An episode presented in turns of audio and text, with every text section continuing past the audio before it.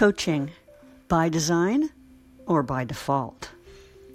A number of years ago, I began to see a pattern in myself that I could no longer overlook.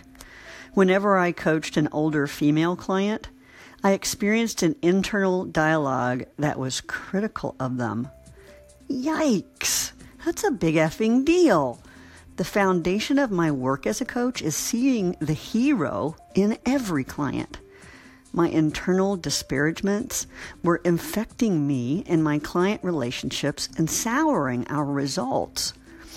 Oh, I could justify every time and explain away my critiques. Oh, she's being a victim. She's just wanting attention. But when I looked at my default patterns and the results they created, it was clear I was the problem. Default patterns. We all have patterns patterns of thinking, feeling, and wanting that reflect experiences from our past and how we've been shaped by them. Not metaphorically or figuratively shaped, but literally, neurobiologically shaped. Our brains, our minds, and our bodies have been shaped by the events of our lives and the meaning we've made from them. And we bring that pattern of being into our present moment experience with our clients if we're not aware of it. The perniciousness of these patterns is that they tend to be invisible to us.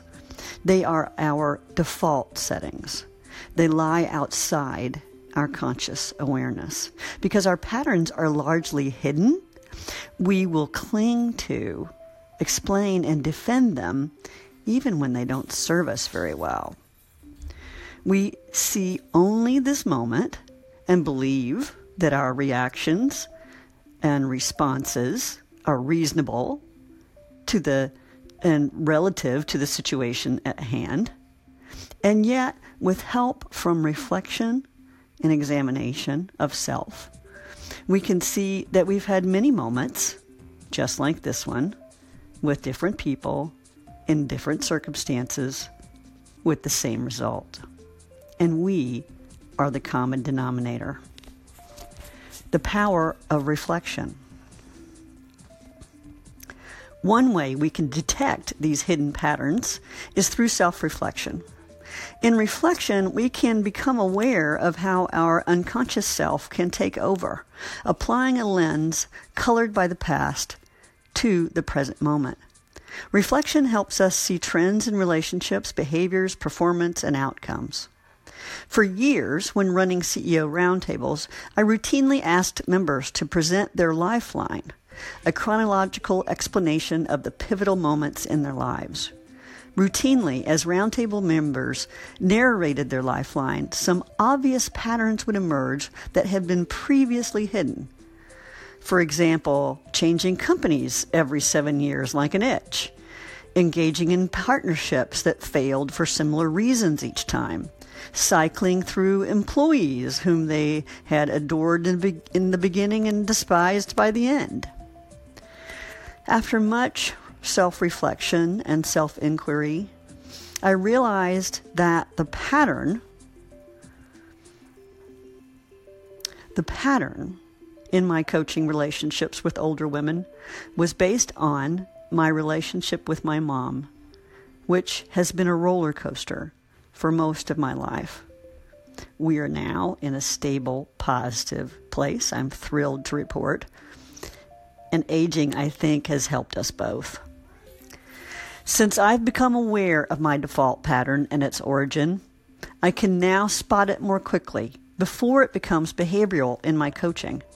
I can actively challenge my reflective thinking and feeling, and instead design my thinking, feeling, and behavior to support my client and my coaching. If I sense that pattern kicking in, I say to myself, that's my pattern. And then I design a thought and a way of being that honors both me and my client. Pattern detection. As coaches, we are always on the lookout for our own patterns because our non conscious patterns show up in our coaching, whether we want them to or not, and whether we know it or not. just like mine did. We have a responsibility to our clients, ourselves, and our coaching to learn as much about ourselves and our default patterns as possible so that we can ensure that we in our coaching are responsive to the present moment, the present moment of our client, and not a reflex from our past that we can't see. If you've been following this blog, you know where I'm going with this. In my opinion, there is no better way of shining light on our default patterns and how they are likely to show up in our coaching than experiencing the EQ profile. The EQ profile reveals our default patterns of thinking, feeling, and wanting that get in the way of our being present in our coaching. From my own EQ profile, I became aware of my desire to self soothe by acting quickly in the face of a challenge. And before I came aware of this, I would non consciously coach my clients toward taking action, maybe even before they were ready. And that was a reaction toward my own desire to self soothe, not necessarily responsive to the needs of the client. That is a big deal for me to know what's me and what's my client. And the only way I learned that was because of the EQ profile. By design or by default. We can coach by design or by default. We can avoid taking what can be a very confronting look at ourselves and continuing to coach from patterns we are oblivious to or we can proactively and deeply reflect on our lives from different perspectives, become aware of our patterns, and design more intentional choices for our coaching that get better results for our clients.